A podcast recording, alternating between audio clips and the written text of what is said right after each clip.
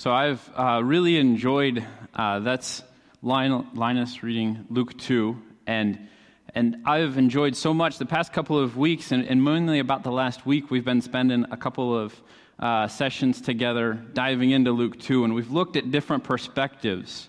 Right? Kier started us uh, last week in talking about the humility of God coming down to earth.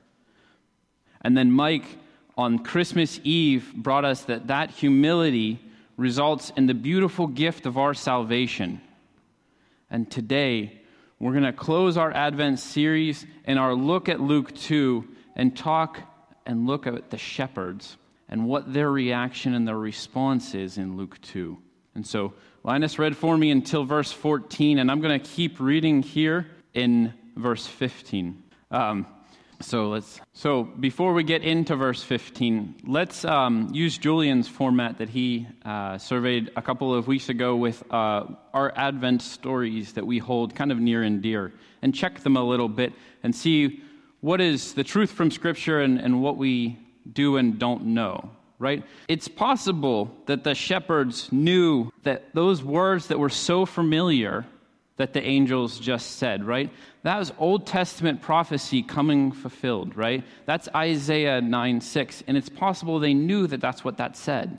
Child is born, for to us a son is given, and the government will be on his shoulders and he will be called Wonderful Counselor, Mighty God, Everlasting Father, Prince of Peace. So Keely's been working really hard on Advent memory verse, and I wanted to give her a chance. Thank you, Keely. That was wonderful. So let's look at what we do know from Luke and what we've seen so far. We know that the angels almost immediately, because I'm glad they did. If I was there in those shoes, holy cow, would I want some kind of immediate assurance, right? They said, Fear not, we bring good tidings of great joy. For a Savior is born and then they go on to share how the shepherds can find that Savior. And then the shepherds get a first hand seat. Imagine seeing the heavenly host praising God and giving him glory. Whew, boy. So then, here's where we read on in verse 15. It says, So it was when the angels had gone away from them into heaven that the shepherds said to one another, Let us go to Bethlehem and see this thing that has come to pass which the Lord has made known to us. And they came with haste and found Mary and Joseph and the babe lying in a manger. Now, when they had seen him, they made widely known the saying which was told to them concerning the child. And those who heard it marveled at the things which were told to them by the shepherds. So here's where we hang up a minute and not worry about what the shepherds did or didn't know, but we look at what the shepherds did. It says they made widely known the saying which was told to them concerning this child, right? The shepherds merely, simply spoke from their experience of what they had just witnessed and been told. We see that here again in verse 20. It says, And the shepherds returned, glorifying and praising God, right, for the things that they had heard and seen, as it was told to them. Right? That's all they did. Right? They didn't, we don't know what they knew, okay? But we do know what they did.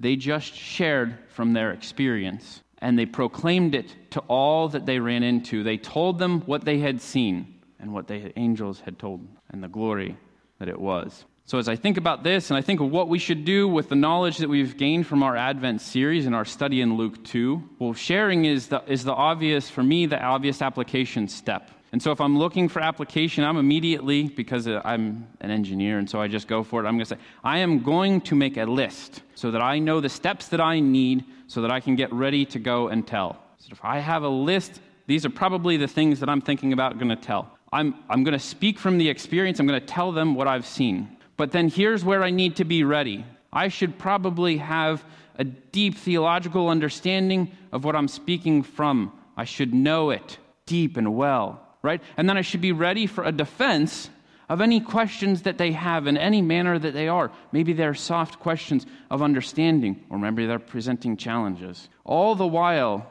I, I should be able to speak this eloquently and, and with compassion and, and clarity. That's, that's my list in my head that I come up with that you're all furiously jotting down. Well, just hold on before you jot it down too much for me. Because what, while we've been going through an Advent, I've also been studying in 1 Corinthians. And if you will, almost immediately as, I established my list, I found out that it might be a bit flawed. Before we go to 1 Corinthians, I want to share something with you guys. Can I, can I have some comfort here and, and tell you guys that I am not an evangelist? And, and, and I offer that, that is not to diminish those that we know that have the evangelist gift, right? But what we're talking about here is providing a little bit of freedom, that we don't all have to have that gifting because what we're talking about is a personal sharing, right? More of a one on one or a one on two, okay? And that's what we're talking about here. And there, everyone can stand out of that desire, out of this excitement, out of this excitement that is bubbling over, right? That we just saw in the kids' demonstration. So let's go now to 1 Corinthians 2. It says, I was with you. This is Paul speaking, by the way, to, first, to the Corinthians. And he says, I was with you in weakness, in fear, and in much trembling. And my speech and preaching were not persuasive words of human wisdom. Well, first of all, as I stand here preaching to you, that's a little reassuring to me. But then if I go back to my list, it challenges what I hung at the bottom there that I need to be persuasive and, and eloquent in my speech. It, it, flat off just crosses it off my list. Well, I, it's a three part list. That's still okay. It's, it's still something to work on. But the problem is, as I keep reading in 1 Corinthians, it gets more difficult to hold that list up. Because it says in, in chapter 2, and now we're reading in verse 4, but in demonstration of the Spirit and of power, that your faith should not be in the wisdom of men, but in the power of God. Kier used this picture last Sunday, and I thought it was just a beautiful picture, right? Imagine that if this is a glimpse of the creation, right? This is what Kier said. How much more powerful and awesome is the Creator, right? And so then, if we are to sit and wonder, uh, sorry, not wonder, but, but to, to learn and to look for understanding of, of this. And we try to write some, some bounds that, hey, I need to know this, that, and the other about a God who designed this. Be very careful about how far we draw that line before we say, I need these things to fully understand before I can go and share, right? We're talking about the God of the universe. And within our lifetime, that we're going to understand every single aspect of His being before we would go and share, that's not something that I want to wait around for because I don't think I would have much life left at all. I make a, I'm going to make a bold statement today that I'm going to ask everyone to get comfortable with.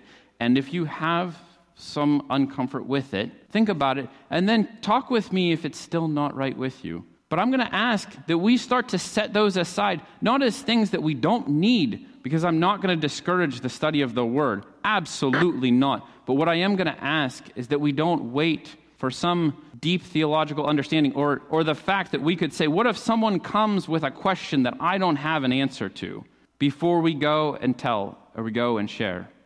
What about instead if we could stand on a little bit of humility and point to an awesome God who is truth and love and say, hey, I have a relationship with this God. And, and I'm learning about him day by day. You want to come with me and I can, I can, we can learn together. I can tell you some of what I know, or I can bring you with and share, someone else can share with you what they know, right? You're not in this alone and it's not by your power. So, what does that leave on this? It just leaves that we need to be speaking from our experience, and that alone is where we should be starting. Go back, let's go back and think about the shepherds. Right? They had one night, not even, it said they made haste. So they had their experience and they made haste. And they went and saw Jesus, and then they started sharing almost immediately. How much theology do we believe that they developed? Well, you said, David, they got to see a heavenly host and they got to experience firsthand the Savior. Absolutely true. But guess what? As we sit here and today, we have the Holy Spirit inside of us. So let's make a different list. Let's make a list that gets us ready to share our experience. That's what we're going to spend some time here doing today. We're going to get a pen and paper, or maybe a phone if you're a little more tech savvy and that's what you want to do. Lean that way because I think it's always ready right there to go, okay? And then we're going to need shoes not slippers, but shoes, um, which we'll come into later. So just hold on. If you're here, probably have shoes on already. If you're joining from home, maybe get ready to find your shoes because that's what I'm going to ask you to do. All right. I'm going to give everyone 10, 15 seconds, rummage through your bags, your, your couch cushions, whatever you need, go ahead and find those things, and then we'll come back together. All right, we got it? We ready? Yes. Good, thank you. Thank you. That was wonderful. Appreciated an answer out there. That was sweet. So, what we are going to do is we are going to work through building our personal testimony today. Okay? We are going to take some time to frame out. This is, a, this is an outline that is not original to me. Rather, this is pulled uh, straight from Paul's example in Acts 26. And what he does is he walks through three main areas, and I, I provided some supportive bullets so that uh, we can help frame what we're doing a little bit. The first section is to outline our life before Christ, who we were, what our identity was, right? If someone if someone talked about you, maybe they mentioned what your character was, or or if we're looking back, we can go ahead and say what we struggled with, or maybe what owned us if we're if we're allowing ourselves to be so powerful to use those words, what defined us, right? And the next would be how I came to Christ. It's the, the second part of your testimony. And here we're gonna we're gonna outline what events or circumstances or engagements with people that brought us to the Lord, right? And into a relationship with Him. I thought it was so awesome when Mike was talking on Thursday night, right? He, he didn't talk about um, just a, a, an individual instance. He talked about a 40 year relationship. How beautiful is that, man? That's what we're talking about. And, and, that, and that brings us to our next point, which is our life with Christ, right? Our walk with Him and how he continually forgives us. So there's two points under this one, because if it's okay and we're friends enough, I'm going to provide some challenge to some of you today. If you're thinking to yourselves, hey, I've got a testimony ready, I'm going to dust it off, hold on just a minute. Because if we serve a living God and we have a relationship with Him, your testimony should be fresh. It should be made anew. It should be as close and as dear, as intimate as your relationship is with Him. So it should absolutely have who you were and how God changed you, but it should be how He makes you afresh and you make Him Lord every day. We have our three points here, and, and I'm going to I'm gonna allow probably about three to five minutes or something like that because I want us to do it while we're here, while I have you captured some. Take about a minute for each one of those first points and maybe two for that last to build that up. Don't worry about sentence structure right now. It's okay. Mine's always terrible, so I use bullets. I'd encourage you to do the same. And go ahead and frame that out. I'll give you like a 30 second warning. Um, and again, if you get stuck now, or, or maybe even it's, it's a little bit longer, so if you need some more time later, reference or go to uh, Acts 26 and you'll see Paul's testimony there. Okay, so go ahead about, about five minutes or so.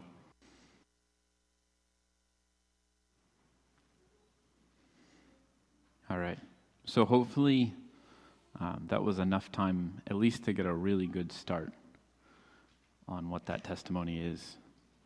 And again, the whole point of what we're doing there, I think about uh, during those couple of minutes um, that you guys had, I was thinking about how basically what you guys are preparing is the same thing that Miriam just stood up here and sang almost. Think about this is your come and see what God has done, right? This is your experience. The same power that were in those words that Miriam was singing and, and everyone else, right? That's what you're providing here. This is your come and see what God has done. So as we talk about this and we prepare ourselves to share this, I think it's fair to talk a little bit about what the expectation could be as we shared or, or after, right? And what we should prepare ourselves for there. And being the motivational speaker I am, I'm going to probably burst some bubble and say that what I really want everyone to do is to try to almost never use the words successful sharing of a testimony because there's a lot of danger. And I say that, and, and if you allow me, I'll back it up with scripture. It says 1 Corinthians 3 6. It says, I planted, this is Paul again, still speaking. It says, I planted, Apollos watered, but God gave the increase. So neither he who plants is anything, nor he who waters, but God who gives the increase. Now he who plants and he who waters are one, and each will receive his own reward according to their labor. See, it is extremely likely that we pour out our testimony to someone. And I'm not saying that that is not going to have an impact, but we might not know what that impact is, right? You're sharing, think about what we're sharing. We're sharing our story of experiences, right? Doesn't it seem a little unfair to share a whole experience and expect a singular event? Or to hinge what you would define as success on what is limited to right in front of you that you see? But rather, imagine what Paul is telling us here that what you're building into can someday be part of someone's story, some portion. But don't try to grab that whole thing because it's not yours. It's God who gives the increase. Here's where we go as we prepare to share our experiences. A couple of things that I would encourage you as you prep those to also think about, and it, are, it is these. I would ask that you be available. What we're talking about here is, again, more of that one on one sharing, right? This probably isn't just going to be a here, toss this story and see you later. Be available and to listen to those questions, to hear of their response, whatever it may be, right? And be prepared to be humble because I, am still going to stand on, I promise that as much as we study, we still encounter new things or new questions. And you might not know what that answer is. And that doesn't make the God that you serve, that does know everything, any less. It just means that you're a finite human being. And lastly, is to be in prayer. And this is where the shoes come in. You see, Paul in 1 Corinthians, he talks about planting and about watering. And I'm not at all saying that I believe that Paul missed something, but I'm saying that in that portion of Scripture, I'm going to add a previous step. I'm not adding to Scripture, I'm asking that you guys add an additional step to sharing your testimony, and that is prayer. Because if you're going to plant and water, if we're talking about the fields of harvest, you have to first plow before you can plant and before you can water. And so go out, put your shoes on, walk, and, and as you have today, time tomorrow, it's even nice out tomorrow, right? I'm talking about actually putting on shoes and walking and praying for people, praying for hearts, praying for your heart too to be encouraged, to bubble over and share. And at all times, be prepared and point and give God the glory. Because for no other foundation can anyone lay than that which is laid, which is Jesus Christ. Father God, thank you so much that you allow us to be just this part of, of your story, God. Not the Advent season, but that you come into our lives and you encourage us to share our relationship with you and to share that relationship with others. God, I pray that we have boldness, that that boldness is, is not of us, that we have comfort that we are pointing to an all powerful, all knowing Creator. The same God that we have that relationship with, that you, God, are all of that. Amen.